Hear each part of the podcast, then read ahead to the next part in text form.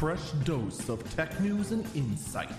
This is the Early Burb Briefing. It is Saturday, January 22nd, 2022. This is the Early Burb Briefing. I'm Eagle Falcon. I almost did it again.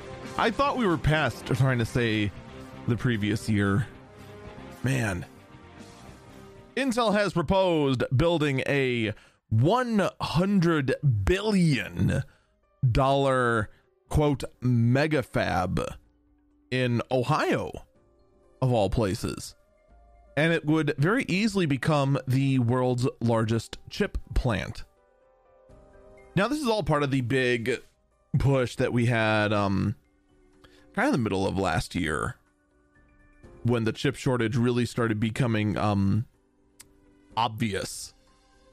We'll just phrase it that way as um we started wondering okay well what can we do to alleviate the, alleviate the chip shortage? And of course the solution at the time was of course build more chip fabrication plants.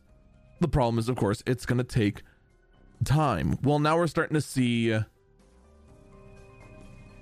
some of the big dogs like intel going ahead and well they're going out and making making the fabs the proposed section is going to be in New Albany, Ohio, and it's going to be 1,000 acres in size. And it's going to be the third major U.S.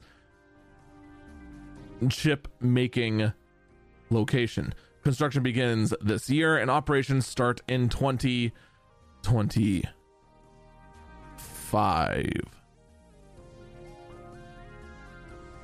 We talked about this on Eagle Eyes on Tech about how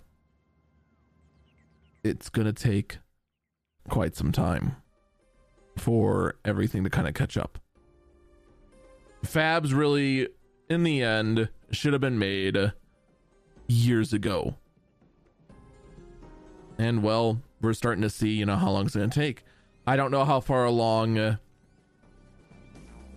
TSMC is. We don't know how far along Samsung is with other operations and making more fabrication plants.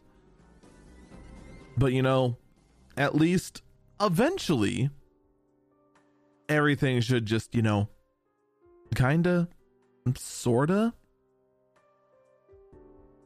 clear up. You know, it'd be nice.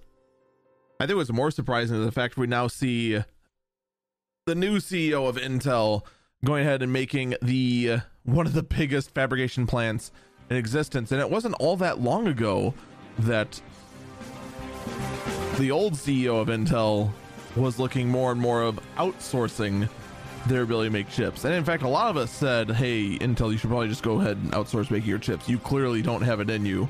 And well, uh, they're still making their own chips. And in fact, um, they're